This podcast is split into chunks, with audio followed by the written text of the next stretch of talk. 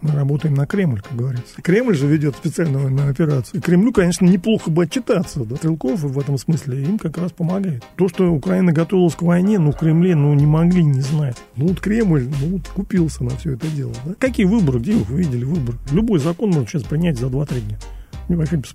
Завоевать власть не получится, участвовать в политике можно. А Ковачков не только хочет, чтобы Кремль выиграл спецоперацию, ну и тут же это Кремль чик, чики-поки. Кремль абсолютно не хотел никакой спецоперации. Более того, 99% в Кремле людей э, просто не верили, что она вообще начнется. Я думаю, Минобороны 100% людей не верили.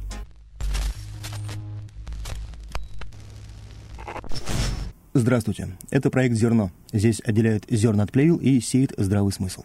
Меня зовут Петр Тихонов. Андрей Колосов. Сегодня у нас в гостях э, Евгений Эдуардович Михайлов. Мы поговорим про специальную военную операцию, клуб рассерженных патриотов и ну, опыт Евгения Эдуардовича в политике. Про то, как вы э, были губернатором Псковской области, министром Совета министров ДНР и так далее.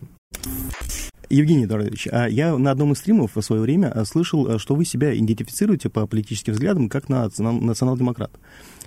Скажите, что для вас национал-демократия? Ну, вообще-то национал-либерал скорее.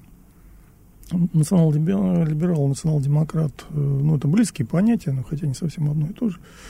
Э, ну, Подчас на Западе или там в современном обществе практически все партии либеральны в той или иной степени. Там, начиная от социал-демократов, кончая какими-то правыми консервативными партиями, все не разделяют определенный набор либеральных ценностей, так называемых. А, ну, сейчас, правда, к сожалению, политическая система в мире деградирует, поэтому тут э, часто э, значит, партии э, начали как сказать, уходить в экстремизм, то в зеленый, то в гендерный, то еще какой-то, знаете, эта повестка, как бы она, ну, так сильно искажает, искажает картину. Ну, вообще, если взять 20 век, то там практически вот, к концу века все партии стали в какой-то степени либеральными, даже коммунисты в виде, там, скажем, еврокоммунизма. А что это значит? Национал-либерал, там, национал-демократ? Ну, это прежде всего разделение, то есть я разделяю вот эти либеральные ценности, которые общие для современного общества. Раз свободы разного рода. И второе, ну, так как я э, считаю, что э, национально, национальность это такая как бы атрибут человека, который ну, с трудом можно как бы от него избавиться. И э, государства, они базируются на каких-то э, в нациях в основном, там есть разные варианты, но в основном государство национальное. Да? Если мы возьмем в мире, то увидим, что ну, в большинстве государств есть какие-то там нации, значит, которые это государство и построили. И поэтому вот этот... Э, а у нас в России, к сожалению, после советского периода, тем более, э, вот этот национальный момент был очень сильно смазан. И э, там, русские, если брать русские как нацию, то они потерпели в 20 веке две там, великие катастрофы 17 и 91 года. И, конечно, вот этот национальный момент, он позволяет нам, с одной стороны, а, опираться, ну, как делают большинство стран, ну, возьмите все там бывшие 14 советских республик или бывшие соцстраны, везде одно и то же, везде э, эти государства опираются на свои какие-то нации. Там Венгр, Венгрия, значит, опирается на венгров, Узбекистан на узбеков, значит, ну, куда ни посмотри, значит, везде все, везде одна и та же политика, кроме одной страны. Есть такая страна удивительная, значит, называется Россия, где русских вообще как бы просто и нету. Ну, иногда, сейчас их иногда стали вспоминать, но если взять там 90-е годы, то... Ну, и то вспоминать э, в контексте тоста за русский народ. Ну, примерно так, да. Ну, сейчас э, мы про спецоперацию поговорим, но в связи со спецоперацией ты хочешь, не хочешь, э, значит, русскую карту приходится, значит, вытаскивать. Как, как бы не хотелось этого кому-то, но деваться некуда, да. Это примерно как большевики вытащили русскую карту перед Второй мировой войной, потому что, ну, ну как еще воевать? Невозможно. Ну, да. Значит, мало того, что они вытащили русскую карту, так они дошли до того, что, значит, они вернули погоны, царскую форму, погоны, там, перестали мучить православную церковь. Хотя, казалось бы, вот они перед войной ее почти уничтожили. А, погоны, ну, это как бы был такой признак врага там, да. Я бы сказал, не совсем перестали мучить русскую православную церковь, а изменили способ мучения. Нет, э, там вы, значит, все-таки не надо, нельзя недооценивать этого поворота, который Сталин вынужден был сделать. Ну, там под внешним давлением, ну, не только. Дело в том, что Перед войной в 1937-1938 году э, русская православная церковь была практически полностью физически уничтожена. А, значит, большинство церковников, священников, монахов, там всяких, ну, там есть священнослужители, монахи, церковники, там, да, церковнослужители, а, их большинство просто убили. Да. Значительную часть репрессировали, посадили в лагеря на свободе. Вот, например, оставалось ну, если взять вот территорию Советского Союза там 1938 года, то где-то к началу войны на этой территории где-то, по-моему, 500 священников оставалось примерно на свободе. И работало всего там, около 500 церквей. А централизованного управления не было, оно было разгромлено. Иерархия почти все погибли. Там, опять-таки, на свободе оставалось там чуть три или четыре иерарха, и несколько человек было, ну, уже такие старенькие, больные, их там уже бессмысленно было, они просто были недееспособны. То есть ее реально почти уничтожили. То есть физически их убили просто всех. Ну, не всех, конечно, но больш, большую часть. Причем это сделали очень быстро, за два года. Поэтому то, что произошло во время войны, ну, вот, конечно, резкий, резкий поворот. И там действительно ну, поменялась политика ну, под давлением. То есть э, давили американцы, англичане, они, в общем заставили Сталина его поменять. Ну и сама ситуация в эту сторону играла, поэтому Сталин пошел на то, чтобы вот создать, созвать э, поместный собор. Ну да. Да, и э, фактически из руин воссоздать православную церковь. Она, конечно, уже ну, была ну, немножко, немножко другой. Но это же 43-й уже, кажется. Да, 43-й год, да. Это, значит, ну, американцы выставили два условия, потому что они развернули эту э, систему ленд-лиза помощи, но они не могли своим этим избирателям, американским, объяснить, почему они безбожника помогают. Значит, потому что, ну, как тут, американцы все-таки в тот момент, они были таким религиозным обществом. И ну, американцы сказали, извините, ребята, значит, вы должны первую, значит, закрыть Коминтерн, потому что как-то странно. Мы вам даем оружие, там горы, да, а вы нас хотите, хотите официально, формально уничтожить. У вас там специальная организация для этого существует. И второе, ну вот у нас как бы люди не понимают, почему мы э, работаем с людьми, которые не просто безбожники, а они как бы типа сатанистов, потому что они уничтожили христианскую церковь. Видите, даже от американцев бывает польза. Пути, ну, Господни неисповедимы. От американцев много пользы было, но не всегда одна польза, к сожалению. Да, ну, давайте к делам нашим современным. А, вы являетесь членом клуба рассерженных патриотов, недавно созданного. А как вот вы оцениваете, у клуба, у его членов есть какая-то общая идеология? И вот ваши взгляды, которые вот сейчас изложили национал-демократические, национал-либеральные, это мейнстрим этого клуба или он такой, Нет, скорее, ну, не политический? Ну, во-первых, он не политический, э, хотя в него входят, э, там разные люди входят. Э, некоторые люди аполитичные, некоторые, там, так сказать, остро политичные, ну, возьмем, там, например, нацболов, да. Их, то есть нас всех объединяет одно общее желание, которое выше всего остального – то есть мы любим свою родину и хотим, чтобы значит, наша родина, она в этот тяжелый момент э, вышла э, из этого испытания достойно и, в общем-то, успешно. Да? То есть мы хотим успеха специальной военной операции. В этом смысле мы, работаем на Кремль, как говорится. Потому что Кремль же ведет специальную военную операцию.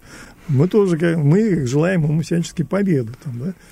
А, ну, при этом э, далеко не все члены значит, как-то так особо любят этот Кремль, многие просто его конкретно не любят.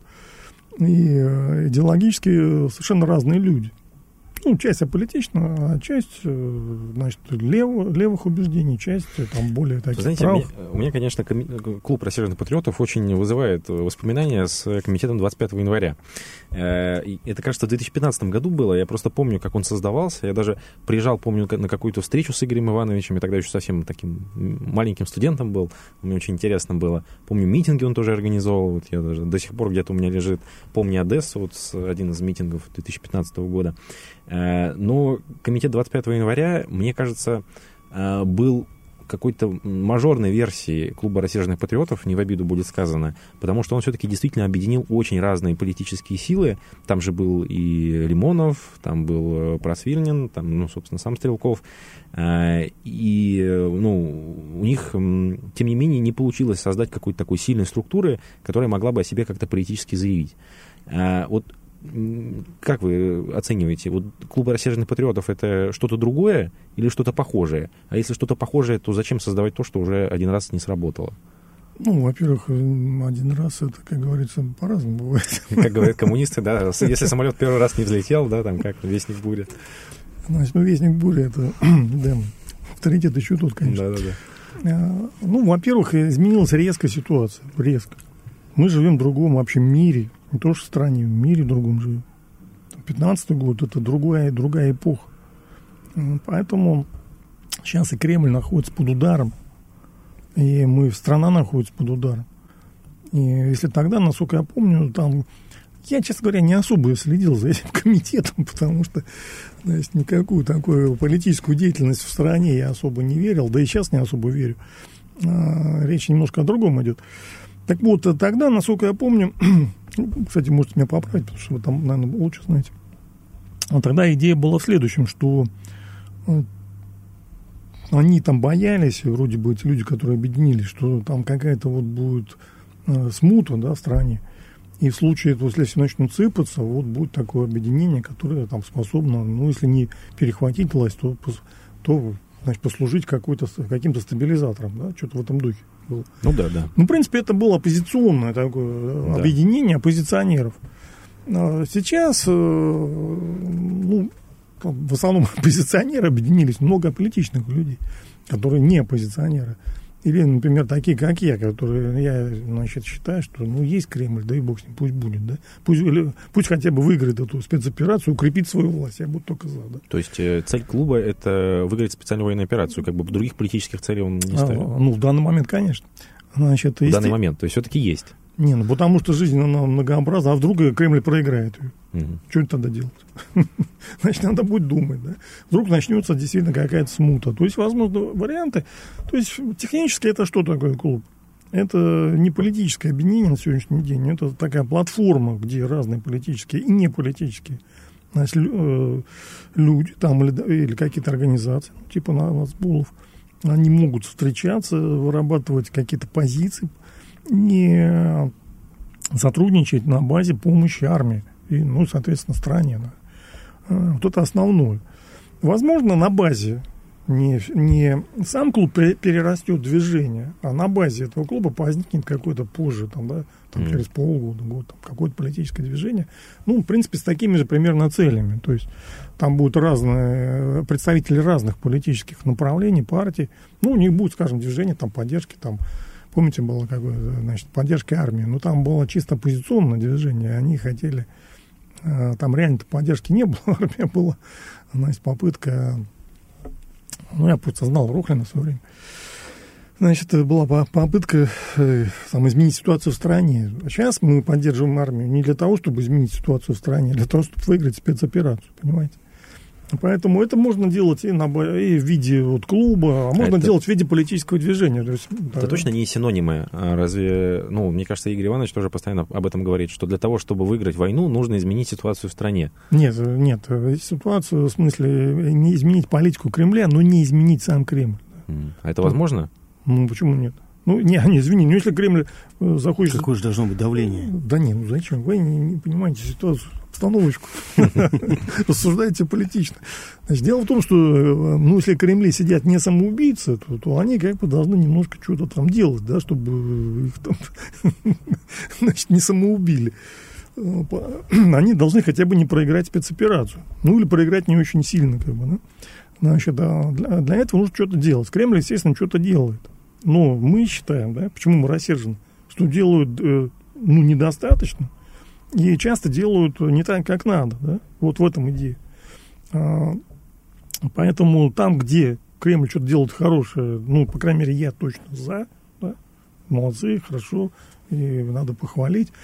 И такие, такого много сделано. Но очень много не сделано того, чего нужно. И более того, сделано много того, чего не нужно. Значит, поэтому вот сейчас там Игорь Иванович, там и другие значит, участники они там составили целый там набор таких вопросов, 39 штук. 40... 39, 39 ну, может быть, еще вырастут, mm-hmm. вырастет. Вопросы постоянно растут каждый день. Значит, э, с мест поступают как бы да, стоны. Не, ну все вопросы справедливы абсолютно. Не, ну да, и Кремлю, конечно, неплохо бы отчитаться да, за свое гениальное управление, как мы докатились вообще до жизни такой. Я тут посмотрел табличку, значит, по военным расходам. России и Украины. Ну, не только Россия, Украина, там НАТО еще всех. 13 год.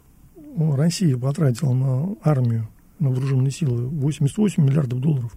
Украина 2,3. Мне хотелось бы узнать, а каким образом мы сейчас дошли до того, что вот как бы мы там на равных сейчас воюем. Как бы, да? Просто интересный такой же вопрос. Ну, значит, на армию потратили эти деньги. Я не знаю, куда они их потратили, но хотелось бы узнать. Не, просто получить ответ, что, может быть, все правильно было, может, мы что-то не понимаем. Может же такое быть?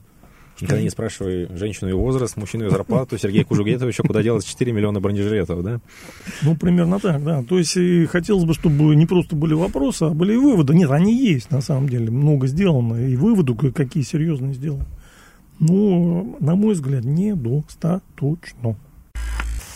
Евгений Эдуардович, а вы государственник? Да. А вот если вы государственник, а почему вы не поддерживаете чиновничество Путина? Ну, что значит, что такое чиновничество Путина? Я поддерживаю чиновничество, постоянно защищаю его от нападок. Значит, потому что нет ничего лучше в стране, чем хороший чиновник.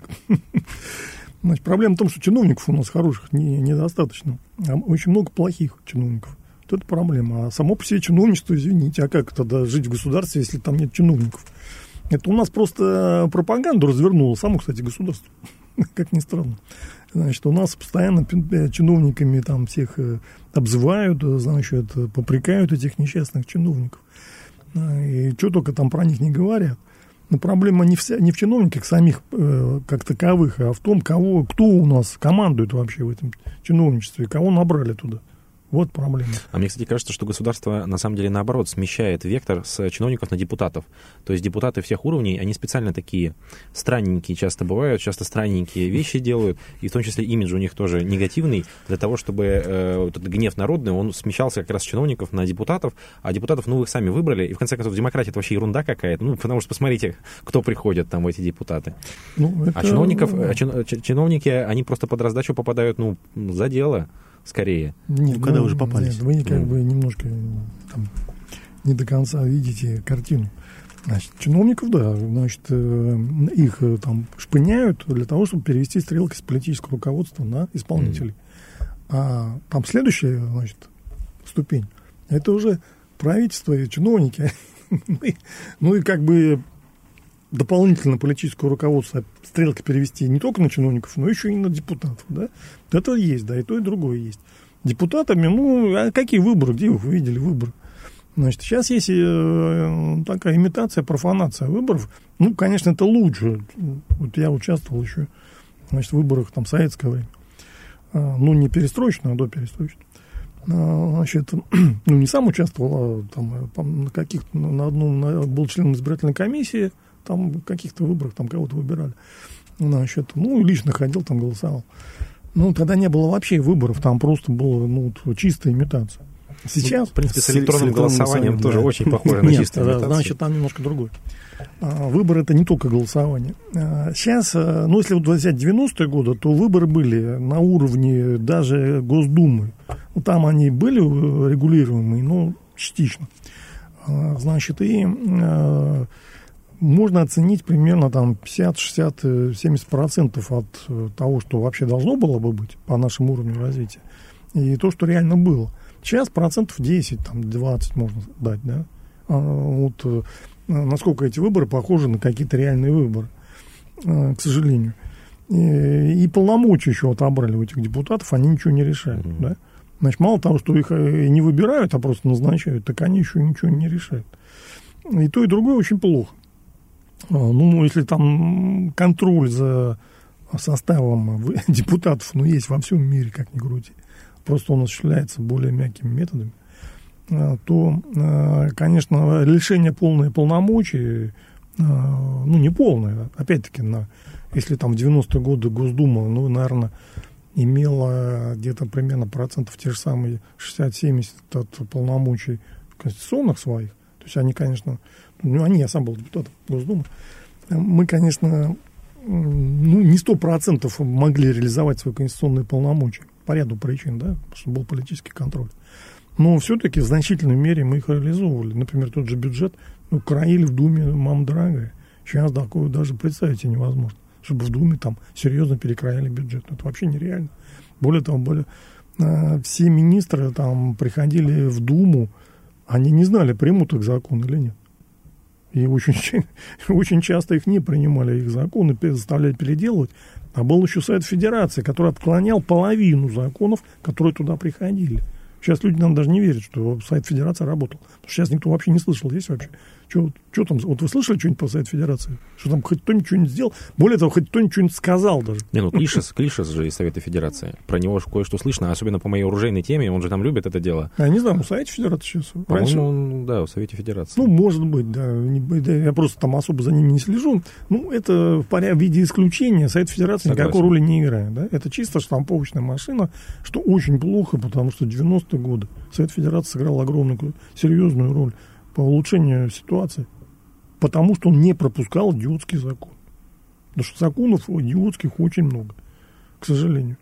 Э, не пропускал, э, значит, законы, которые невозможно выполнить. Потому что, ну, вот я сам был в Совете Федерации, я, как губернатор, да, значит, ну, как я буду голосовать за закон, который от меня потребует, э, там, с меня будут спрашивать, что вот, вот у вас же есть закон, что вы не выполняете? Я смотрю, его невозможно выполнить.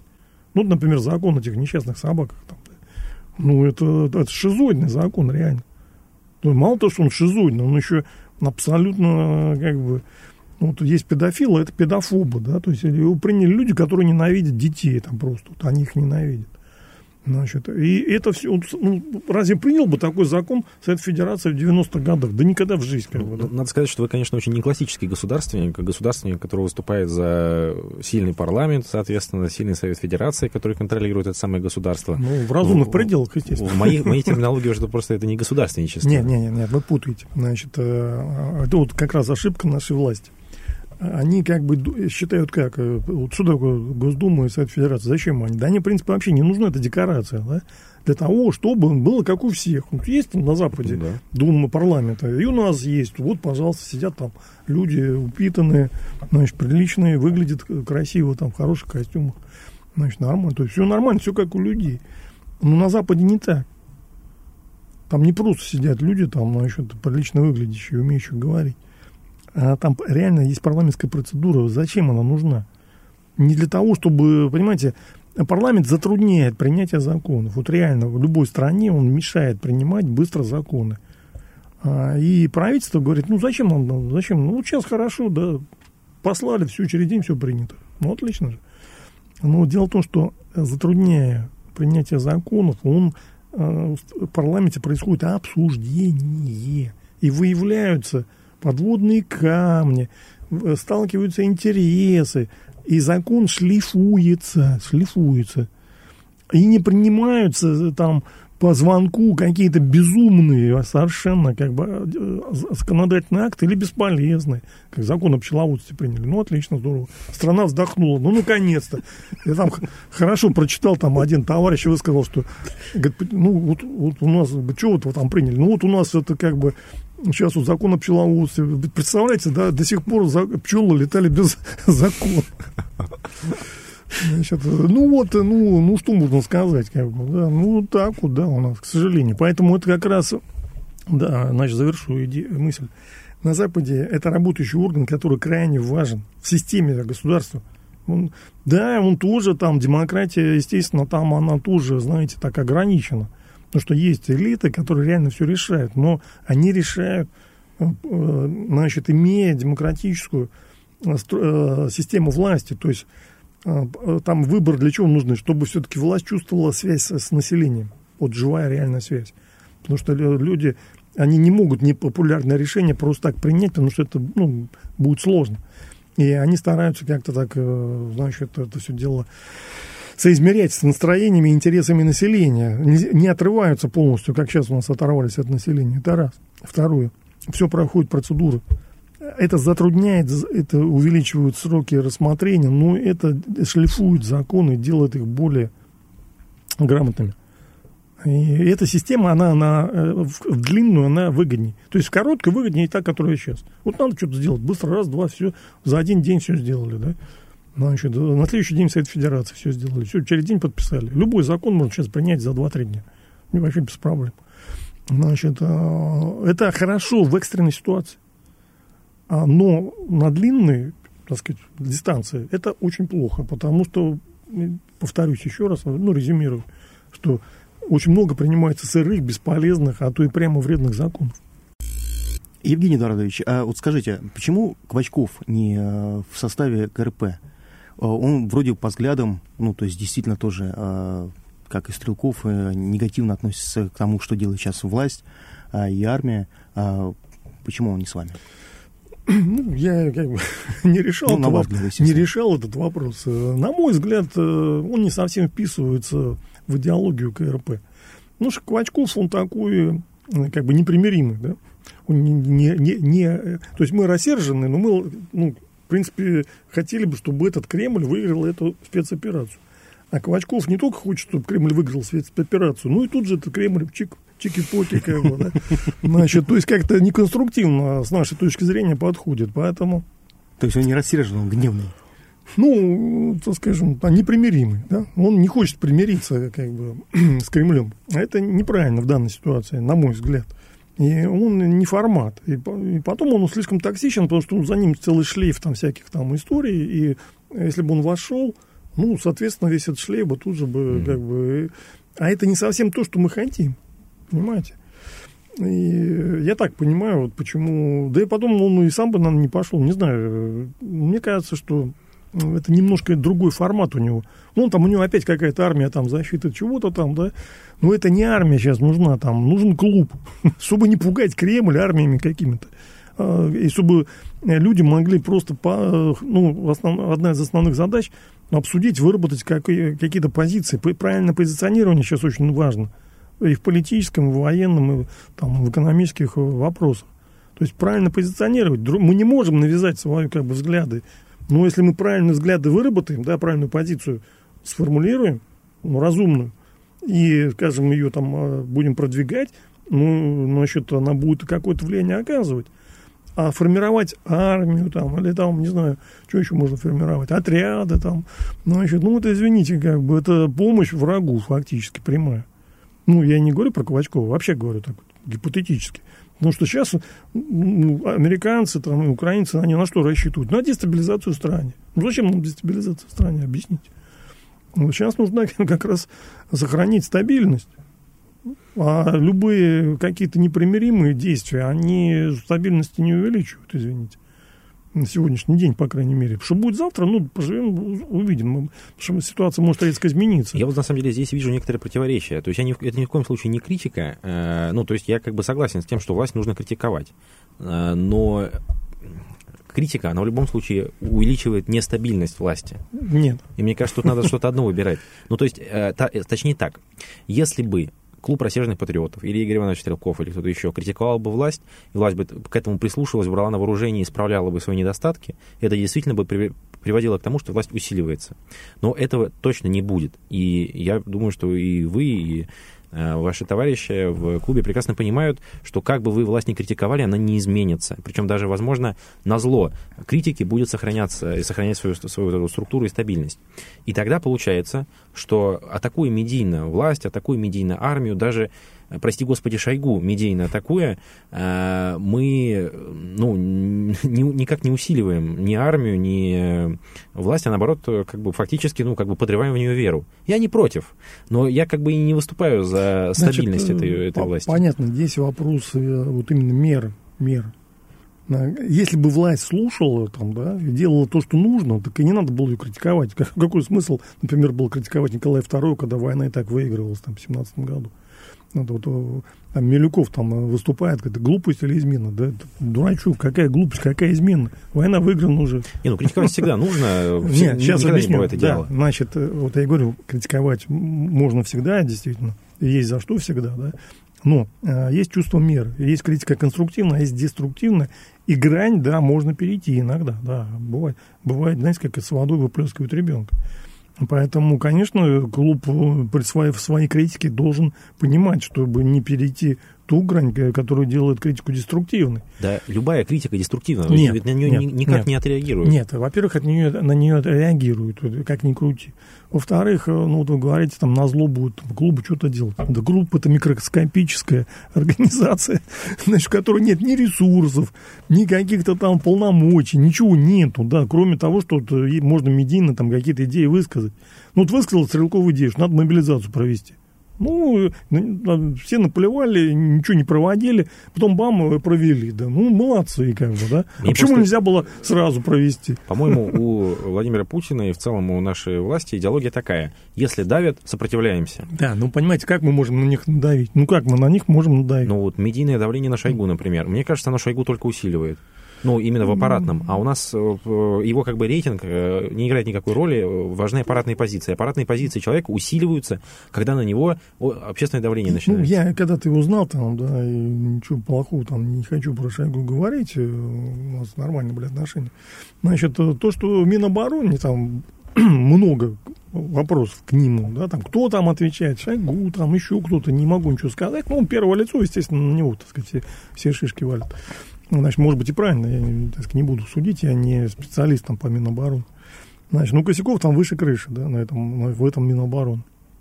Поэтому, э, ну, а что делать в этой ситуации? Ну, что делать, если ситуация реально сложная, тяжелая, критичная, мы можем вообще проиграть эту спецоперацию. Если не будет, э, там, ну, поэтому, да, приходится критиковать. Ну, а как еще? И здоровая критика, это сам Владимир Владимирович сказал. Не надо бояться здоровой критики. Знаешь, поэтому будем, будем слушать Верховного Главнокомандующего. Мы уже виднее, правильно? Ну, Если да. он сказал, что можно критиковать, значит, можно. Но он себя называл еще самым главным националистом в хорошем смысле. Ну, тоже хорошо, да, молодец. Ну, надеюсь, не тем националистам, с которыми мы на Украине боремся, да? Ну, не уточнял, да? Не, он сказал в хорошем смысле, а там а, плохом. Там плохом, ну ладно. Все четко там. Владимир Владимирович, все четко, все там конкретно.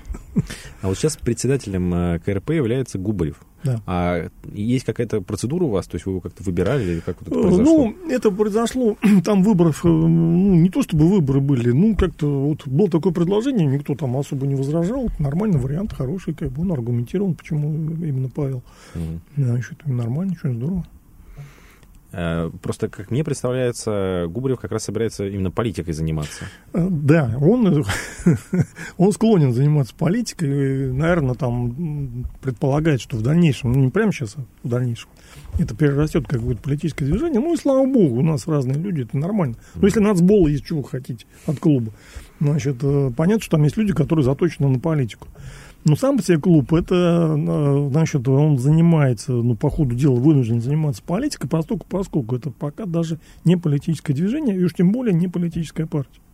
Значит, потому что никаких выборах он э, в ближайшем, ближайшем обозримом будущем не собирается заниматься. Более того, так как туда входят люди из разных политических партий, он не может заниматься э, как организацией там, участием в выборах. Да? То есть в любом случае это только на сегодняшний день информационная какая-то участие в политике, да, не организационное, не там, э, значит, неполноценное, скажем так, участие. Оно и не нужно нам полноценно на данный момент. Во-первых, мы к этому и не готовы, во-вторых, это и не нужно. Сейчас как раз нужна информационная значит, деятельность. А вот представьте себе ситуацию, что Владимир Путин одумался, послушал наш подкаст, э, понял, что действительно нужен парламент независимый, который будет а, законы проверять. Ну и в целом, короче говоря, либерализовал политическую систему, и теперь выборы действительно имеют смысл. Вы бы стали в них участвовать? Может быть. Ну, надо посмотреть, будут ли политические силы, которые, ну, с которыми я мог бы себя ассоциировать. Ну, я мог бы в регионе у участвовать там от любой политической силы, либо выдвинули, да, значит, это, потому что ну, я там, у меня есть там как бы свое понимание, что надо делать. И региональная политика, она отличается от федеральной. Там больше такое, свои там региональные дела. А, у меня вот в какой-то был выбор в 16 году, да, выдвигало прям целых три партии подряд, потому что меня, меня выдвигали, потом, значит, начальство давило, меня, значит, снимали, потом, значит, снова выдвигали от другой партии, опять снимали. Значит, такая была целая история. Э, поэтому, конечно, я могу участвовать в политике, если будет соответствующая политическая сила, будут для этого условия. Но сейчас не нужно ничего либерализовывать. Не нужны, сейчас нужно просто выиграть спецоперацию. Для этого... Ну, тот, я имею в виду после, конечно. Да, тот парламент, который есть, вполне нормальный, ничего не надо там придумывать. Э, если выиграем, тогда будет возможность да, для либерализации. А за оставить телегу впереди лошади не нужно. Сейчас нужно заняться военными вопросами.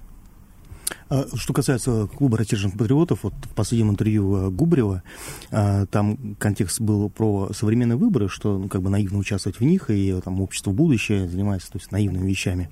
Вот. Но Павел а, на вопрос о том, что в 2024 году будут выборы президентские, сказал, что, возможно, от э, клуба рассерженных патриотов кто-то будет участвовать в этих, в этих выборах. Странно очень как-то. Участвовать в любых других причем, выборах. Причем это он... наивно, а, а участвовать в президентских выборах это не наивно. Причем он уточнил, то есть на президентских выборах же можно участвовать для того, чтобы заявить о себе, это как бы нормально. Ну, да. Но он уточнил, что э, участвовать нужно для победы, не просто так. То есть он как бы подразумевает, что еще и победить можно. Значит, вот ну, это точно наивно. Ну, значит, на сегодняшний день, естественно, там ни день никаких выборов победить нельзя, но дело не в этом. А, мы же не знаем, что будет через год. Ну, сейчас вот украинцы начнут там великое там освободительное контрнаступление, контрнаступ, как у них там называется. Значит, освободят там Мариуполь, Донецк, Луганск, Крым, и Ростов, Белгород, Брянск там, да, значит, и... И начнутся свободные выборы. Принесут свободу там москалям, как бы. Значит, может же такое быть? Поэтому... Надеюсь, нет. Ну, понятно, что мы все надеемся, что нет, а будет наступление, но в другую сторону, как бы, да. Но мы же не знаем, что будет. Идет, идет реальный военный конфликт, серьезнейший. Ну, это шибко там э, э, Кремль поставил ну, на карту, да очень много.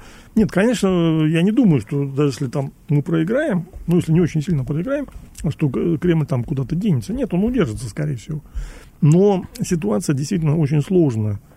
И хотелось бы, э, ну, мы уже там повторяемся, хотелось бы выиграть, конечно. Значит, тем самым укрепить Кремль, да и бог с ним там, да. А, ну, я к тому, что, ну, Павел там, он же, там, может быть, он просчитывает, у него там есть идея, что, значит, Кремль так все плохо делает, что он может реально проиграть. И будет дестабилизация, значит, в стране. Это многие так считают. Поэтому, как, что будет там в 2024 году, никто тут толком не знает. Вот он, я думаю, логика его именно в этом. То есть его рассуждение, оно отталкивается от анализа и прогноза такого рода. А то, да, про общество будущего, чтобы вас там угу. похвалить же. Это всегда за. Пожалуйста. Ну, значит, э, да, ну, я э, там, в принципе, об этом высказывался публично, там, на романе меня там несколько раз спрашивали. Ну, если это нормальная деятельность, но она просто не, не нужно лишних иллюзий. То есть, если люди вот участвуют в выборах, даже если они проигрывают, но они при этом, э, значит, укрепляют свои политические позиции, приобретают опыт, а ничего плохого в этом не вижу. Это нормально. Просто не нужно лишних иллюзий, что вот мы сейчас там победим, возьмем власть, и вот там что-то изменим. Никто ничего не победит, никакой власти никто не возьмет, не надо как бы лишних... Ну, только ради этого и делать, на самом деле, чтобы когда будет так называемое окно возможностей, ну, у людей да. просто был опыт. Да, и опыт, и позиции, потому что кое-какие позиции, вот власть взять нельзя, но позиции завоевать можно. Это, во-первых, и самой власти, э, они же видят, что на правом фланге пустота там, да, они вот э, был там Вольфович, но он как бы так, такой, он э, не совсем правую позицию занимал. Хм. Он за, занимал такую как бы вот, ну, с одной стороны правая, с другой стороны юмористическая позиция, да, то есть она как такая, значит, правый юмор, как говорится. Ну, я к нему нормально, даже хорошо отношусь. Я все-таки много лет отдал там ЛДПР в свое время. И был сам, ну, не в самом, почти в самом начале.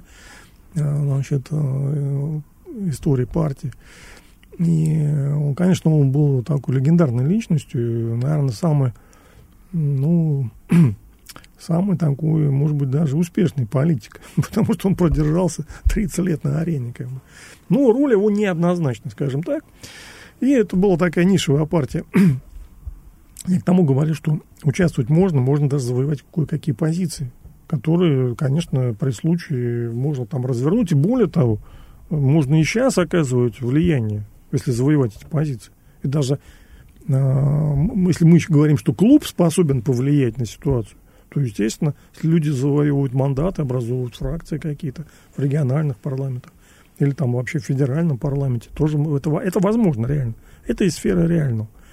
Вот и все. Завоевать власть не получится. Участвовать в политике можно. Э, Евгений Ударович, мы сегодня много говорили про критику власти, и со стороны, э, ну, кстати говоря, и Губарева, но в первую очередь, наверное, Стрелкова, иногда идет очень жесткая критика власти, совершенно бескомпромиссная. И на самом деле удивительно, почему наша власть это допускает. Потому что классически э, таких критиков ну, находили способ, как прекратить э, их деятельность, скажем так. А Стрелкову удается, тем не менее, продолжать оставаться публичным лицом. Вот почему так происходит? Ну, во-первых, критики полны э, от других людей. Ну, возьмите того же Ковачкова. Ну да, но mm. просто Стрелков, во-первых, э, очень влиятельный человек, ну, медийно, то есть э, его слова действительно отзываются. Если о Квачкове, ну, не так много говорят, то э, новый, новая какая-то идея Стрелкова обсуждается просто всем российским инфополем. Ну, значит, здесь два момента, ну, даже три. Ну, во-первых, все-таки должен быть какой-то состав, как говорится, чтобы ему предъявлять. Это раз. Там критика Шойгу – это не состав. Значит, второе – власть гораздо под более мощным давлением находится людей, которые хотят, чтобы Россия проиграла эту спецоперацию. Или свернула ее. Так сказать, да? Это гораздо больше для них опасность. Потому что, ну, действительно, как бы есть вопросы, как мы до, до, до, докатились до этой спецоперации, и почему мы так ее ведем, и что дальше делать.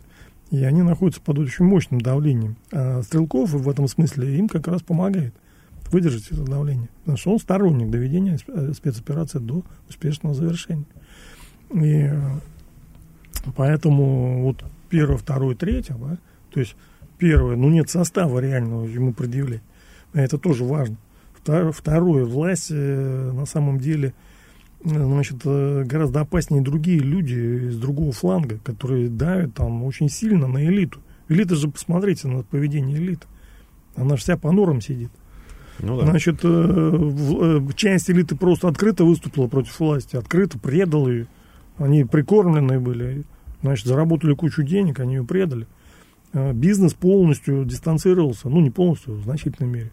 Ну, большинство бизнеса, они в лучшем случае помалкивают. Значит, а в худшем, там, втихаря что-то говорят в этой ситуации, третий момент, а Стрелков как раз здесь э, он помогает, э, значит, в принципе, справляться с этим напором. И плюс к этому, да, он выдвигает идеи. Ну, насчет вашего тезиса о том, что нет состава, скорее не соглашусь, потому что, мне кажется, статья про дискредитацию армии достаточно широкая, что, в принципе, можно может, найти может что угодно, да. Нет, ну это надо искать. Ну, вот я вам приведу... Ну, если нет, захотеть, давайте я вам приведу пример. Хороший. Значит, вот э, недавно от имени э, фракции «Справедливая Россия» в Госдуме на пленарном заседании выступил товарищ Вассерман. И сказал, что, знаете, а вот э, дело по Катыни, оно фальсифицировано. Это, извините, дискредитация армии или нет? Значит, дело по Катыни вела главная военная прокуратура. Да? Значит, все президенты наши, верховные главнокомандующие, они все это дело как бы одобряемся да, что да, признавали, так оно и есть. Получается, что он, во-первых, прямо обвинил главную военную прокуратуру в, уголовном преступлении, фальсификацию уголовного дела. Во-вторых, обвинил а, ну, нынешнего и бывших там президентов, там Медведева, то есть, да, значит, в том, что они, ну, в лучшем случае халатность, в лучшем случае, а в худшем случае они покрывали, а то и прямо приказывали фальсифицировать эту уголовную. Не, ну Вассерман просто чувствует, откуда ветер дует. Не, послушайте, да? Э, вы говорите про состав. Вот я вам говорю, это состав. Ну, реально состав. Поэтому, ну, значит, э, ну, в таких делах все-таки как бы э, тут много зависит от очень... Так это же получается аргумент в пользу того, что не важен состав, важна политическая Нет, воля. Э, значит, из, на этом фоне, на этом фоне предъявлять что-то там Стрелкову, ну, как-то странно. У меня просто есть своя гипотеза, почему ни Стрелкова, ни другие какие-то патриотические движения сейчас не подвергаются каким-то репрессиям со стороны власти. Пока. Пока. Потому что добровольцев на СВО мало. Если начать э, репрессировать э, людей, которые выступают за СВО, то это небольшое количество добровольцев снизится совершенно до нуля. Ну, я про это и сказал, третьим пунктом. И поэтому они просто как бы, ну, вот, ждут. А, ну, может быть, конечно, и удастся сохраниться этим организациям, и надеюсь, что и, и этим людям уже после СВО. Но чувство такое, что ну, это действительно создало угрозу для власти, власть эту угрозу понимает, и сейчас просто действительно... Ну, берет на карандаш. Да, берет на карандаш, но пока, пока это действует условно в ее интересах относительно, тут да. я с вами согласен, пока это как бы оставляет в стороне, ждет. Ну, я бы сказал так, что ну, во-первых, какая там угроза? Ну, что это? Это, ну, понимаете, все эти разговоры там, ну, не вы там говорите, а так пишут в интернетах что вот там эти турбо или там ультрапатриоты, они там вот хотят госпереворот, там еще чего-то там устроить. Ну, во-первых, никто, ну, по крайней мере, в клубе никто этого не хочет, это раз, да? да это, а самое главное даже не это. Ну, надо понять раз и навсегда, что снизу никакого госпереворота ни в одном современном государстве не, невозможно э, реали, ну, осуществить. Госпереворот можно сделать только сверху, только блокировав спецслужбы. Все остальное, ну, это, извините, разводка для идиотов, как бы, да. Никаких переворотов, там, ни Квачков, там, никто бы то еще не может сделать, если не... Значит, их могут использовать для, э, люди в верхах, да, для прикрытия ну, да. своей, своей, как бы, своего переворота. Но сами по себе они ничего не могут сделать, люди снизу. Вот так устроено современное государство. Поэтому спецслужбы настолько мощные в современном государстве, что без их блокирования ничего вообще сделать нельзя. Евгений Эдуардович, а, на ваш взгляд, а, было ли СВО неизбежно? И а, как в ней победить? Ну, первый вопрос, вопрос, он зависит от э, того момента, о котором вы говорите. В 2014 году никакой СПО там не было не, неизбежным. Там просто надо было значит, решить вопросы и все. Там это можно было сделать там десятью разными способами. Значит, ситуация позволяла, я вам привел пример э, уровня финансирования нашей армии и украинской. То есть украинская армия была очень слаба тогда. Э, да, можно там по-разному было сделать, э, но, по крайней мере, можно было сделать гораздо больше, чем сделали. Да. Э, но ничего делать не хотели. Более того, и потом 8 лет ничего никто не хотел делать. Минские соглашения это что такое? Это, это попытка вернуть Донбасс на Украину на мало-мальски приличных условиях. Все. То, что Украина готовилась к войне, ну, в Кремле, ну, не могли не знать. Ну, как там у наш верховный главнокомандующий высказался? Провели за нас там или как? Да, да, обманули его. Обманули. Ну, я их понимаю в том плане, что, конечно, ну, а, понимаете, э, они были, оказались не готовы действовать в 2014 году. Потом они уже как-то пытались все разрулить и надеялись, и, наверное, действительно их там как-то так обманули. Э, они надеялись выйти из этого конфликта. То есть они перешли Рубикон, перешли, взяли Крым, да? А потом сказали, а вы знаете, мы пошутили, мы сейчас обратно вернемся на тот берег, как бы, да, и ничего не было, да? ничего не было, ребята, так сказать. Ну, Крым, да, ну, ну, как бы, да, забудьте, да, а так. И вот они пытались, значит, так разрулить. Ну, так не бывает. Ну, то есть вы имеете в виду, что к 24 февраля 2022 года СВО уже было неизбежным? Ну, скажем так, они посчитали ее неизбежным. Возможно, я же не знаю там всех э, деталей ситуации. Ну, для них, видимо, неизбежным, да, для них. Потому что иначе бы они не решились на это СВО никогда. Там вообще. Вот они сделали все возможное для себя, чтобы его избежать. Ну, не знаю. Они действительно наивно предполагали Киев за три дня взять? Нет, там была другая ситуация. Значит, э, они, видимо, договорились с... Вот есть элиты на Украине какие? Нынешняя вот, да, элита. И, и староукраинская, всякие там Порошенки, там Коломойские и прочее. Вот они с какими-то представителями этой старой элиты явно договорились. И, значит, там идея-то в чем была? Ну, Киев для чего брали? Да его не собирались брать. Они собирались как бы оказать давление на Э, значит, э, Зеленского. Путем проезда танков по Банковой, да? Нет, даже они не хотели на Банковскую ехать, они просто хотели как бы ну, напугать, и, значит, там должен был быть, по идее, внутренний, так сказать, переворот, там, да, такой частичный. То есть Зеленский остается, ну, назначает премьером там кого-то там из, ну, там, Медведь, условного Медведчука, там, да, но при этом э, значит, там не, ставка была не только на Медведчука, потому что это было просто смешно, а там явно договорились с какими-то крупными фигурами, ну, ну, типа Порошенко, там еще кого-то. Я просто условно говорю, там, да? я не знаю там этого ничего. Потому что, ну, судя по тому, что Владимир Владимирович, он человек, в общем-то, весьма здравомыслящий, значит, он не мог э, на какую-то э, авантюру просто так пойти. Значит, там явно были очень серьезные договоренности, очень серьезные. И они, может быть, даже частично, частично где-то сработали, но в целом... Но в целом снова провели занос. Что-то пошло не так. Да, я думаю, там это связано а, с, даже не с э, русско там, украинскими, как мы их называем, навио по-украинскими значит, отношениями, а с международным раскладом. То есть э, наши контрагенты, э, это европейцы, англичане, они заинтересованы оказались, чтобы вот американцы завязли на Украине. Ну, по каким-то своим там причинам. Не поэтому они так все подстроили, подстроили, что ну вот Кремль, ну вот купился на все это дело, да? Потому что если бы Кремль просто вел военную операцию, конечно, надо было не так ее вести, это совершенно очевидно. Значит, поэтому они вот понадеялись, шанс был, Значит, к сожалению, все это дело накрылось медным тазом. Тут же попытались отыграть назад, если кто помнит, что происходило. Э, мало того, и украинцы попытались как бы как-то выйти из ситуации. То есть они тоже не хотели особо воевать. И возникла эта история с Стамбулом, да, угу. когда вроде бы договорились. Ну, выглядело это ужасно, но это была реально договоренность. Что да, конечно, мы там, в принципе, мало чего достигали.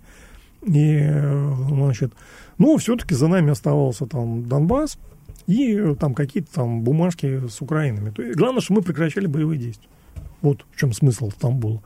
Мы делаем вид, что мы там что-то решили, украинцы нам в какой-то степени подыгрывают, и мы прекращаем войну. Там, да? Ну, не самый плохой вариант, судя по тому, что произошло потом. Значит, э, но мешали, мешались э, иностранцы и сорвали этот э, причем наглым образом, они публично вмешались. Там Джонсон приехал, еще что-то произошло там, да.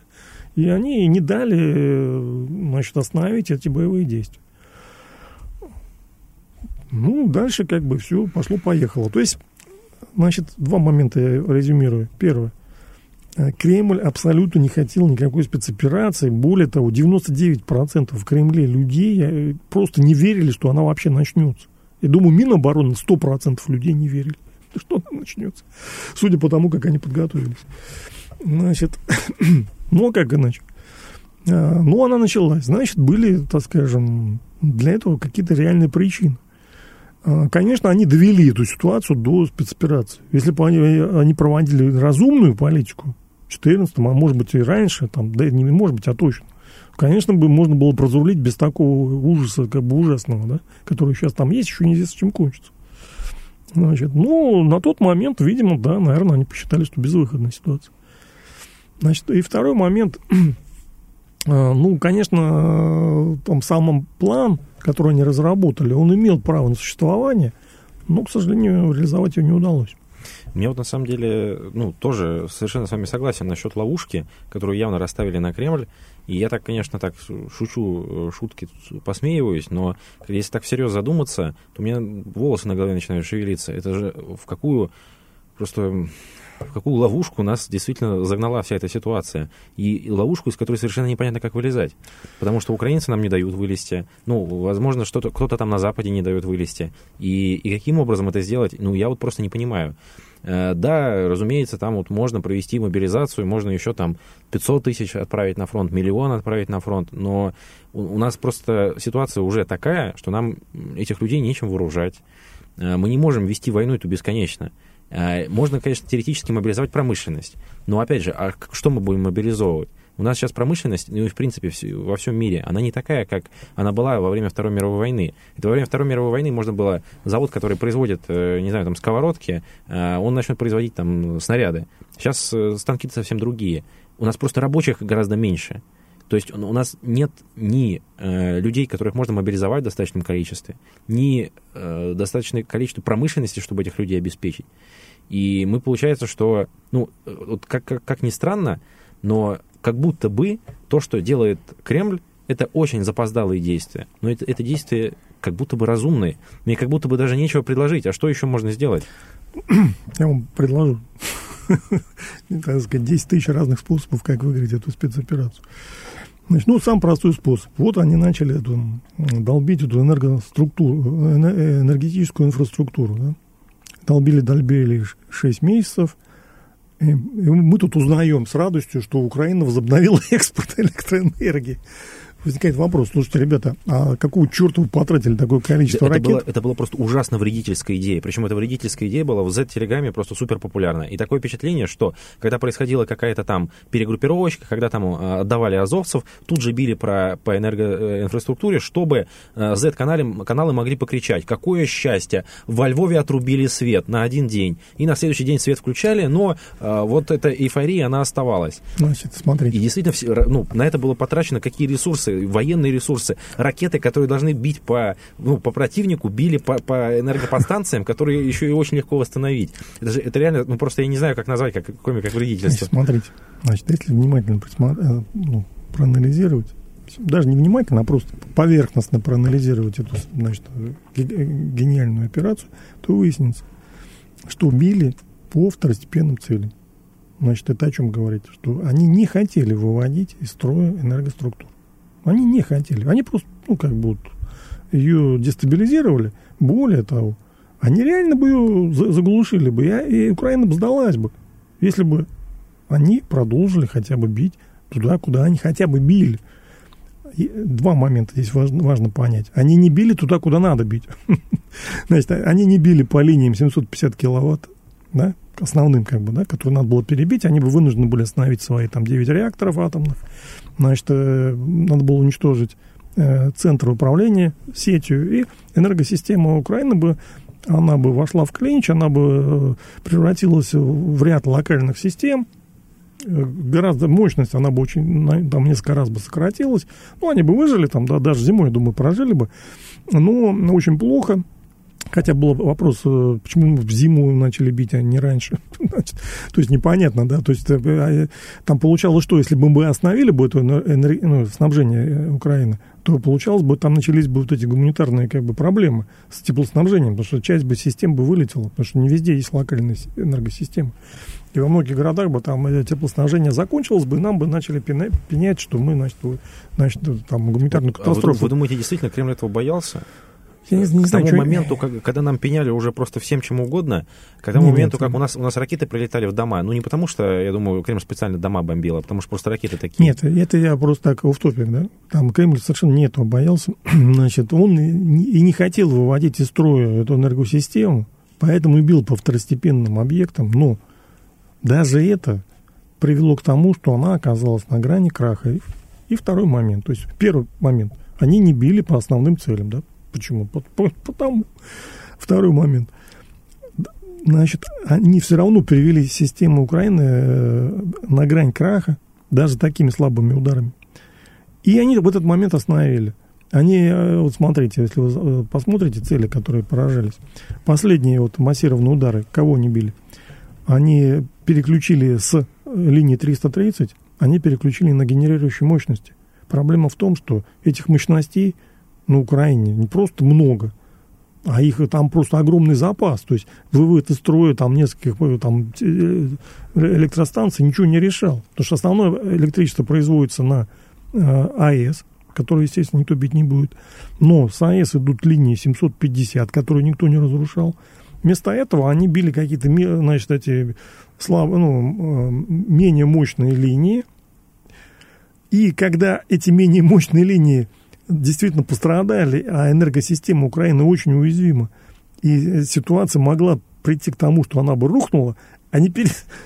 ослабили удары по линиям и переключили удары на генерирующие мощности, которых на Украине выше крыш. Значит, поэтому какой можно вывод сделать? Что они просто не, ста... Ну, они не хотели э, уничтожать энергосистему. И э, как-то а случайно фактически, видимо, они не рассчитывали, что настолько она уязвима. Она оказалась на грани уничтожения, они тут же остановили эти удары. Вот и все. А без энергосистемы воевать современная армия не может. Поэтому вариантов много, чего надо делать на этой как бы, спецоперации. Ну, как бы делают то, что делают, да. А как мобилизацию провели? Ну, тоже ужас там ужасный, да, так если разобраться. Я уж не говорю, как на Донбассе проводили эту мобилизацию. Не, ну ужас ужасный, он в том, что просто нечем было снабжать мобилизованных. Ну, это а тоже... так-то чисто технически все было как бы... Нет, ну, там... Политехнологически, скажем так, правильно сделано? Нет, неправильно. Почему? Потому что э, организовали панику, да. Значит, они должны были, во-первых, критерии обозначить, кого они вообще призывают. Они призывают тех, кто не слишком э, сопротивляется призыву. Это, это, не критерий, да? Это какой-то бардак и это вредительство. Они должны были опубликовать. Мы призываем таких-то, таких-то людей по таким-то параметрам, чтобы человек взял газету, посмотрел, ага, меня не призывают, отлично. Я, во-первых, думаю, что это невозможно, потому что нет такой системы военного учета. Да есть все. Скорее всего. Все. Не, а как ее нету? А почему ее нету? Потому... Почему за полгода не создали ничего? Ну, это другой вопрос. Нет, ну извините, да. Нет, они в любом случае должны были обозначить более четко, кого они призывают. Так я думаю, что они не обозначили это совершенно сознательно. Ну, что понятно, призывать, сознательно. призывать кого попало, тех, кто... Кто сам придет, Ну, грубо условно, да, сам придет. Нет, извините, такой подход означает панику. Нет, так им нужны были люди, ну, э, относительно мотивированные, скажем не, так. Не, не, нет. Относительно мотивированных можно было собрать по-другому. Во-первых, действительно увеличить э, денежное довольствие, во-вторых, разыграть русскую карту. Да? Они могли больше набрать. В смысле, ну не больше 300 тысяч, ну там 100, 200 они могли бы набрать, Более- даже без мобилизации. Более мотивированных. Да, более, если, если в этом речь. Мобилизацию тоже можно было провести, хотя ну, там другие были решения, как это все делать. Ну ладно, там действительно войск не хватало, это ну, очевидный факт, что у нас был, просто на фронте было гораздо меньше войск. Ну, там были разные предложения, что делать. У нас полно силовиков, там, ну, там много нюансов, я не буду там углубляться. Но если вы призываете население, вы должны опубликовать четкие критерии, кого вы призываете. Евгений Эдуардович, у вас очень большой политический опыт. Вы политикой занимаетесь с 90-х годов. Э, Расскажите, как вы оцениваете эту эпоху? Потому что у нас э, с э, времен нулевых принято было очень к ней негативно относиться, вспоминать, как были, какие были ужасные 90-е. Вот как вы помните 90-е, были ли они ужасные? Как вы оцениваете не знаю, лидеров политических? Ну, Ельцина в первую очередь. Ну, Ельцина оцениваю негативно. Первые выборы у меня были в 90-м году. Я выиграл выборы депутатом Совета по округу. Я был единственный значит, депутат с временной пропиской, потому что я был студентом с иногородним, жил в общаге. Значит, ну, меня выдвинул коллектив исторического факультета МГУ, и я выиграл округ. Значит, это было не- непросто со второго тура. А, Поэтому для меня 90 это как бы такой э, политический рост, там карьера, как бы достижения, победы. Ну, не всегда победы, но в основном победы.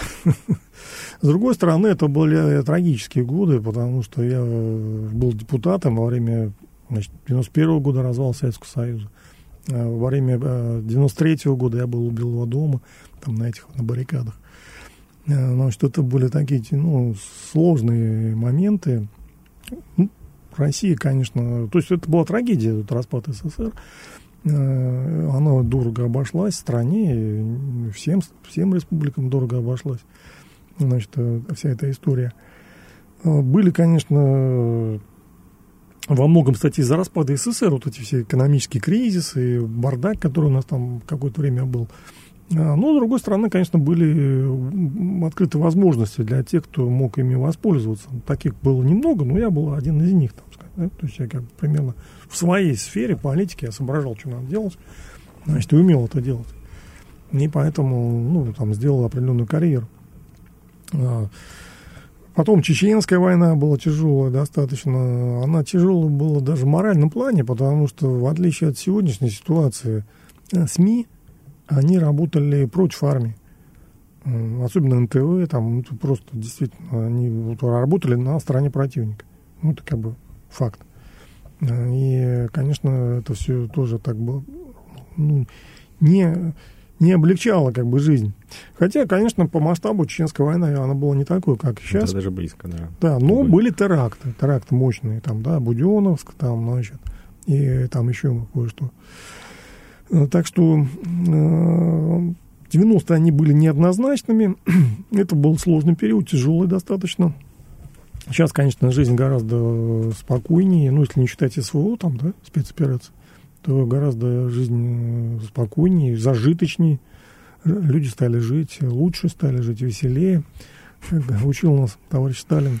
А Вы знаете, часто говорят, ну, особенно, да, что как, вот с какого-то времени Россия пошла куда-то там не туда. Ну, кто-то там с времен раскола церковного, кто-то там с 17 года говорит. А вот если говорить про 90-е годы э, или там про 2000-е, вот, про историю современной России, как вы думаете, был ли такой год, какой-то переломный, вот, после которого Россия куда-то не туда пошла?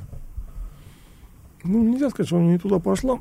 Там были решения кое-какие приняты, которые были неправильные. Часто говорят, просто 93-й год, он как бы предопределил всю дальнейшую историю России. Я с Ну. этим скорее не согласен, но тем не менее, что вот тогда, после этих событий, Ельцин принимает эту суперпрезидентскую конституцию, и это как бы предопределяет, что дальше у нас и там и Ельцин, и Путин э, будут очень, ну, такими автократичными лидерами. Ну, на самом деле, это не самое страшное. Э, Самое страшное был 91 год, распад единого государства. Вот это действительно очень сильно ударило. В 93 году, да, прикрыли вот эту демократию, которая развилась в стране. Потому что люди как бы, ну, они привыкли там высказываться, они там массовые акции там, значит, были большие в, это, в этот момент. Люди стали протестовать против вот этих всех реформ идиотских, которые нам навязали. Значит, и в 93 году там, ну, вот, как бы разогнали Верховный Совет, и, конечно, демократию сильно прикрутили. Но она все равно, так сказать, ситуация ну, кардинально не изменилась. Она ухудшилась, но не кардинально. Поэтому, ну да, 93-й год тоже важен, но 91-й гораздо важнее. А почему вы пошли э, в партию Единства? Почему я пошел в партию Единства? Э, первая причина, ну, все-таки я избрался от ЛДПР и три года, честно, честно нес, нес этот крест. Я был единственный губернатор от ЛДПР, многие там лет 20, наверное, я был единственным. Значит, за, это, за 20 лет только вот одному мне там удалось значит, выиграть. Э, потому что ЛДПР это нишевая партия, и э, набрать большинство на таких вот конкурентных выборах это... Но вам, слава богу, повезло больше, чем другому губернатору ЛДПР, да? А, ну, ну, это нет, это, там другая история. Он действительно, Фургал, он молодец, он в политическом смысле э, тоже уникальный человек. А, ну, повезло больше, потому что я все-таки как бы сторонник системных действий. Как бы, и будучи даже в оппозиции в ЛДПР, я старался как бы, ну, став главой региона и будучи депутатом, ну, все-таки действовать системно. А, не, а, не, не деструктивно, а конструктивно. Везде, где я работал, старался работать конструктивно. Поэтому, ну, единство, значит, возникло в 99-м году, по-моему, в начале, что ли, там идея возникла. Э, к этому моменту, ну, мне там, честно говоря, ЛДПР стало сильно мешать, потому что ЛДПР – это партия одного человека. Значит, в цирке один, так сказать, клоун, да? все остальные, значит, они коверные. Значит, там они там стоят, что-то там, там изображают в униформе, а он, значит, как бы вот выступает. И получилось как? Вот я глава региона, значит, а он тогда, тогда Вольфович, он в тот момент как-то сильно зажигал тогда. Потом-то он успокоился, стал тоже системным. Но это потом произошло. А в тот момент он прям зажигал. Он говорит, а вы знаете, что вот э, глава таможенной службы это коррупционер, вор, негодяй, как бы, да? Значит, ну хорошо. Но дело в том, что он, этот глава таможенный, это Круглов тогда, кстати, был, он куратор от правительства моей области, да. Значит, и мало того, что у нас еще таможенных этих полно там в области, у меня там куча с ними проблем, всяких вопросов, которые надо решать. Значит, ну, сегодня он, значит, наехал на таможню. Завтра он говорит, а у нас огромная, в общем, беда э, в Министерстве железнодорожном, как бы, там пришли к власти коррупционеры, воры, как бы, да, их нужно срочно, как бы, изолировать. А у меня, значит, надо решать вопрос с железными дорогами, да, и вот так вот постоянно, да. ну, слушайте, ну, допекло меня э, даже другое. Э, значит, Вольфович любил очень ну, он такой молодец был, конечно, он поддерживал там инициативу, там любую инициативу, любой девиз, кроме как бы всяких других, ну, каких плохих. Значит, и, значит, там пришел какой-то чудик к нам в партию. Э, у него там было, он издавал, ну, больше часто подписывал там какие-то там книжки издавал. Людей, которые писали, он подписывал, да. А тут, значит, они вместе совместно издали книжку о сексе. Значит, э, ну вот я сижу, читаю книгу. У меня выборы, значит, где-то через э, там год. читаю книжку. А, значит, как правильно провести гомосексуальный акт. И там три или четыре страницы, значит, это все описывается. Но это даже сегодня проблема. Даже сегодня, да? Через 20 лет. Даже 25. А тогда это, извините, как бы, да? Ну, реально, извините, да. Мне вот, я пойду там с народом встречаться, а мне там человек выйдет с книжкой и скажет, знаете, вот ваш лидер, вот, вот он такое пишет, вы как это одобряете? Жириновский, я так понимаю, в этом разбирался. Ну, я не знаю, там разбирался он или нет, но книжку он зря написал такую, подписал там, да. Поэтому, ну как мне избираться при такой ситуации, извините, там, да? Завтра он еще что-нибудь там отморозит. И он постоянно что-то говорит, что надо сделать то, надо сделать это. Меня спрашивают, а вот ваш лидер сказал то, сказал это. Я вынужден что-то придумывать, потому что он нес часто откровенно бред там, да? Ну, и ни с кем не считался, ну, потому что, ну, такая партия была. И так многие люди страдали, не только не один я, как бы, да. Значит, поэтому, конечно, было тяжело просто. Вот чисто там, у меня же выбор, А на выборах, извините, надо выигрывать. Это не так просто выиграть. Э, поэтому, ну, пришлось как бы вот э, искать варианты. Второй момент. Ну, все-таки ЛДПР оппозиционная партия. Они мне помогали, молодцы. Я благодарен им говорил, и сейчас скажу, реально помогли, денег там выбили на программу развития Псковской области. Спасибо. Ну, там не так много, но реально выбили, реально помощь, да. И где мог, больше помогал. Это как бы без вопросов. Но все-таки тогда начали закручивать гайки. И стало ясно, что э, люди из оппозиции э, на посту главы, главы региона это не самый лучший вариант. Mm-hmm. То есть стали больше давать своим, как бы, да. То есть появились деньги в стране. А если раньше-то денег не было, ну, там всем по минимуму что-то давали, как-то мы там выживали. А когда деньги появились, то стали более внимательно смотреть. А что мы тебе будем давать? Ты же оппозиционер. Значит, ну извини, как бы, да. У нас есть свои партии там. Второй момент. И третий момент появился Владимир Владимирович. Вдруг откуда не возьмись, как бы вот нарисовался Владимир Владимирович, он стал премьером. Ну, для меня это, конечно, был аргумент. Потому что Ельцина я не хотел поддерживать, я был всегда к нему в оппозиции. А Владимир Владимирович мне понравился, так сказать, и у меня были на него большие надежды. Вот ну, три, три момента. Но в первое время он многим понравился. Нет, да. ну, он и было за что, как бы, да. То есть это реально, он, во-первых, я с ним общался до того, как он стал там президентом, он был начальник главного контрольного управления, и там было дело, на меня там завели в администрации, значит. И там жалобов, там жалоб очень много шло на меня, и он разбирал это дело, да. И я с ним как так, ну, побеседовал, там где-то часа полтора, наверное, объяснил свою позицию, он все так ну, воспринял аргументацию, все четко. И было видно, что человек разбирается, соображает, как бы, и это делает очень быстро. Поэтому я не просто, так сказать, э, по телевизору увидел, а видел как бы в деле. Да, да Владимир Вольфович всегда, конечно, был человеком, Э, рассчитанным не на губернаторские выборы, а на выборы именно ну, партии, ну, партийные, в смысле Государственную Думу, пропорциональные. Ни, нишевая партия. Да, нишевая. да, да. Это для людей, которым это нравится. Таких много у нас в стране. У меня, на самом деле, есть даже э, личная история про Владимира Вольфовича, потому что он как-то приезжал к нам в университет, я учился, кажется, в курсе на втором или на третьем, и он, значит, нам рассказывал про то, как, как плохо э, замыслять что-то против государства и как плохие цветные революции. Ну, не то, чтобы я был против этого, но почему-то у нас с ним началась дискуссия. И вот мы что-то там дискутировали, дискутировали, и он потом всю лекцию мне что-то там говорил, там, демократия, Петя. И вот и после, этой, после этой дискуссии он меня, значит, подозвал, мы с ним сфотографировались, пригласил меня в Государственную Думу. Вот приехал в Государственную Думу даже, он там что-то меня в партию приглашал, и мы тогда, ну, как немножко общался с Власовым, который спустя, кажется, полтора или два года после этого стал депутатом Государственной Думы, одним из самых молодых. Так что вот упущенная карьерная возможность. Да, это вы как бы лоханулись. Нет, Вольфович очень, очень креативный, очень такой интересный человек, творческий. Ну, к сожалению, действительно, это такая нишевая партия маргинальная. А вначале он вообще был маргиналом. Там, ну, то есть, когда я вступал в ЛДПР, там никаких перспектив карьерных э, абсолютно не было, не просматривалось. То есть это был полный такой маргинализм. Потом все-таки он, конечно, смог занять свое место, и он действительно очень успешный, потому что он на на политической арене, ну, дольше всех продержался, если так разобраться. Евгений Эдуардович, расскажите про ДНР. Вы были министром Совета министров ДНР. Расскажите, как вы туда попали, как вам вообще этот опыт? Ну, опыт был, конечно, интересный. Попал ну, сам по себе, значит, самотеком. значит, после Одессы это произошло. Потому что, конечно, я там следил за событиями, значит, так переживал. Ну, я был без работы, значит, я где-то в, э, конце 13-го, не помню там как, точную дату, когда меня там уволили. Я был до этого генеральным директором научно-исследовательского центра строительства в Москве, такой большой центр на Рязанке.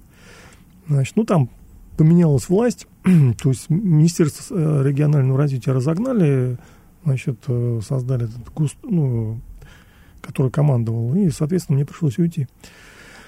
Потому что новый министр там, в общем, новая, как говорится, метла. Я был без работы, ну, я как-то так, э, ну, думал, ну, что, поеду там, я все-таки, ну, хотя меня и звание там есть, но я такой, как бы, не боевик там, чтобы ехать там. Значит, потом у меня все-таки такие регалии, то есть как-то там, значит, не так просто э, в моем положении куда-то ехать даже будучи, так сказать, не на службе.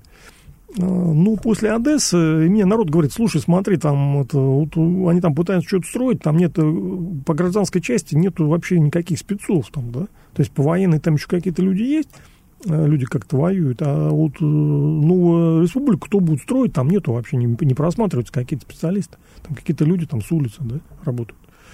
Но я подумал, а действительно, у меня все-таки опыт большой, чисто административный. И Одесса вот именно эмоционально меня, значит, так это напрягла, что я думаю, да, ну, черт, ну, так сказать, черту все условности, я все-таки ну, решил поехать. Ну, именно по гражданской части.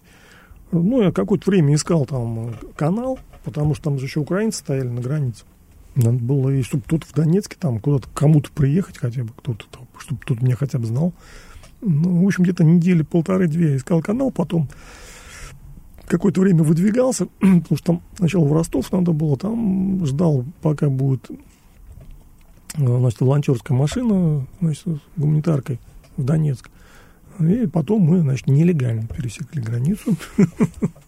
потому что основные проблемы были с нашей границей, потому что украинским было наплевать, кто туда едет, а, значит, нашим было как бы, вот они там иногда пускали, иногда нет. В этот случай они нас не пустили, пришлось по полям, они за нами гнались, но не догнали. Слава богу. Это, конечно, классика. В принципе, до сих пор, э, до сих пор граница-то есть. Ну да. Значит, э, так что вот там такая была история. Я приехал, там был через Алексея Журавлева, мне там дали контакт с партией Родина, там был один парень, он, значит, командовал значит, комитетом по гуманитарке, что-то там как-то что-то вот в этом духе называлось, или комиссия.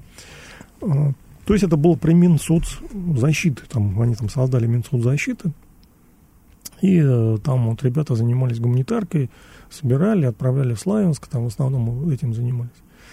Ну, я, значит, включился, там, начал что-то им там помогать. Потом довольно быстро, ну, практически сразу я стал советником Пургина на общественных началах Андрея, который там, в общем, играл большую роль. Потому что он местный, и, так сказать, там борода это он из Москвы, там знать ничего не, не знал, что там происходит. И он там занимался большой политикой и давал всякие интервью. А Пургин, он, значит, разруливал там всякие истории. Э, и э, я ему там по мере сил советовал. А потом ну, я где-то в, кон- в конце июня, июня я поехал в Москву, там, потому что уже, во-первых, была угроза, что нас вообще отрежут там. А во-вторых, у меня жена была на девятом месяце, надо было все-таки ее проверить, как, проведать. Значит, это было неудобно. Как бы она не знала, что я в Донецке. Я ей не сказал. Значит, ну, думаю, а так это надо же ее как-то успокоить. Ну, и тем более, там, если нас бы отрезали, то было вообще все плохо.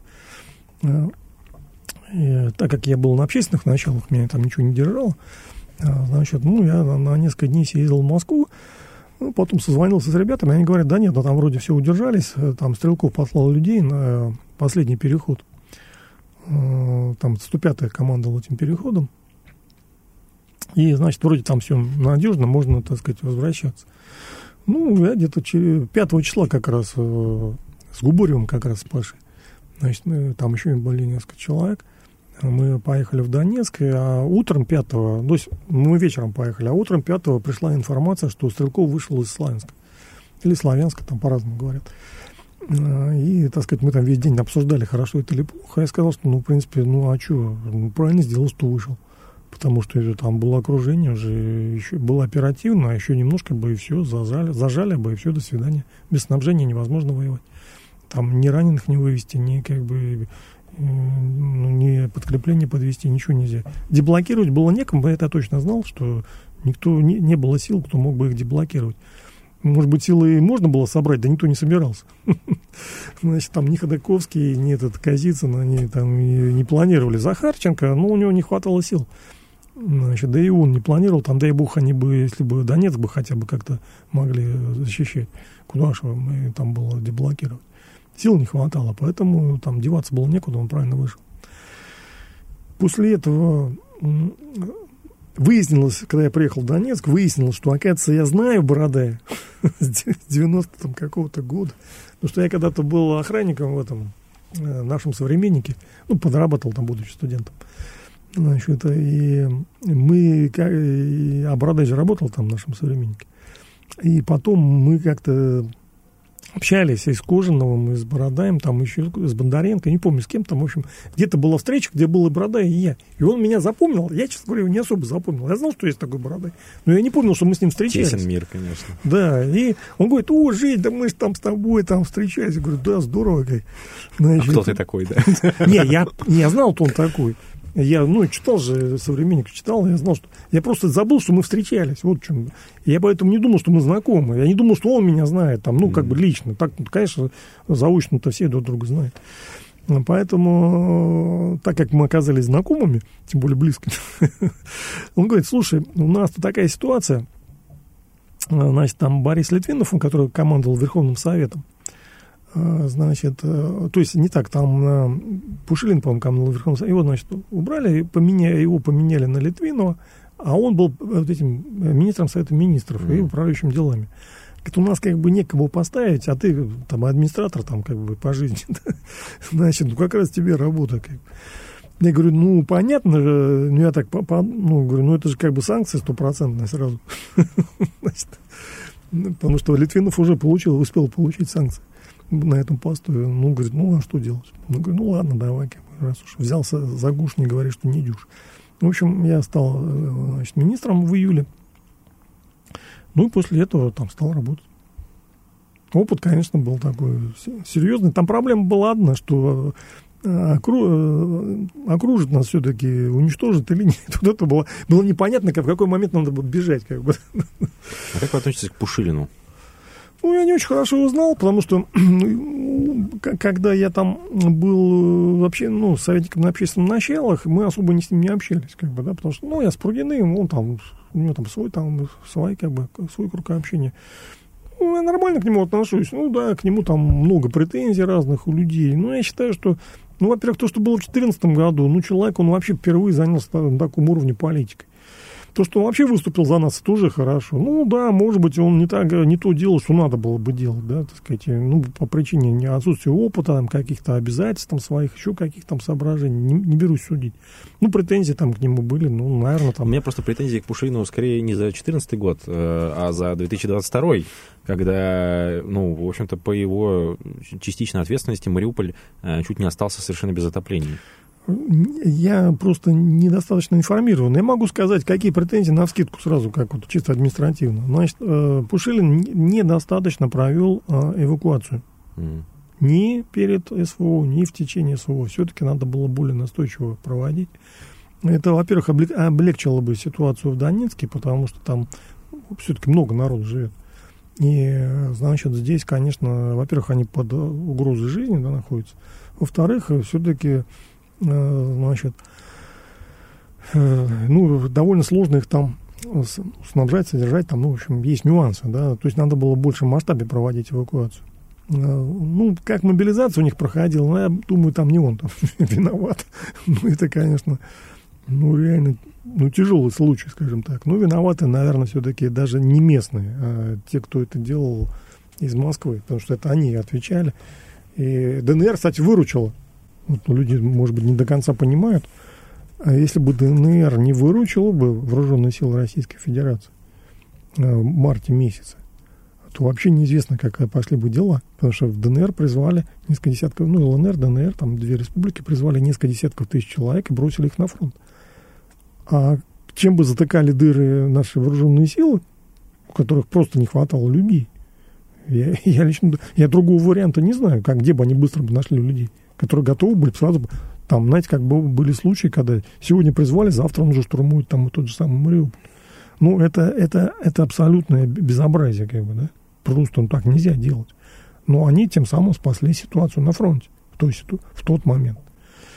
Значит, э, поэтому, ну, Пушилину, наверное, можно много претензий предъявить, но с другой стороны, ну, старается по мере сил, как бы, да, то есть, видите, я в этом, в клубе, я как бы да, стараюсь как бы так всех там немножко так это стабилизировать, значит, чтобы, значит, лишний раз там не ругали, может быть, даже за дело там. Ну, конечно, все это, ну, хочется ругаться, да, постоянно. И самыми разными словами. А, значит, ну, надо себя сдерживать, потому что мы, по идее, на одной стороне. Это то, что я тебе вчера говорил о том, что огромная проблема, когда люди на одной стране и в медийном поле друг друга постоянно, ну, грубо говоря, поливают грязью, что это вредит в общему делу, и э, необходимо как раз ограничивать это все. Ну, в общем, должна быть мера, да. А, итак, друзья, наш выпуск подкаста подошел к концу. Евгений Эдуардович, большое спасибо вам за беседу.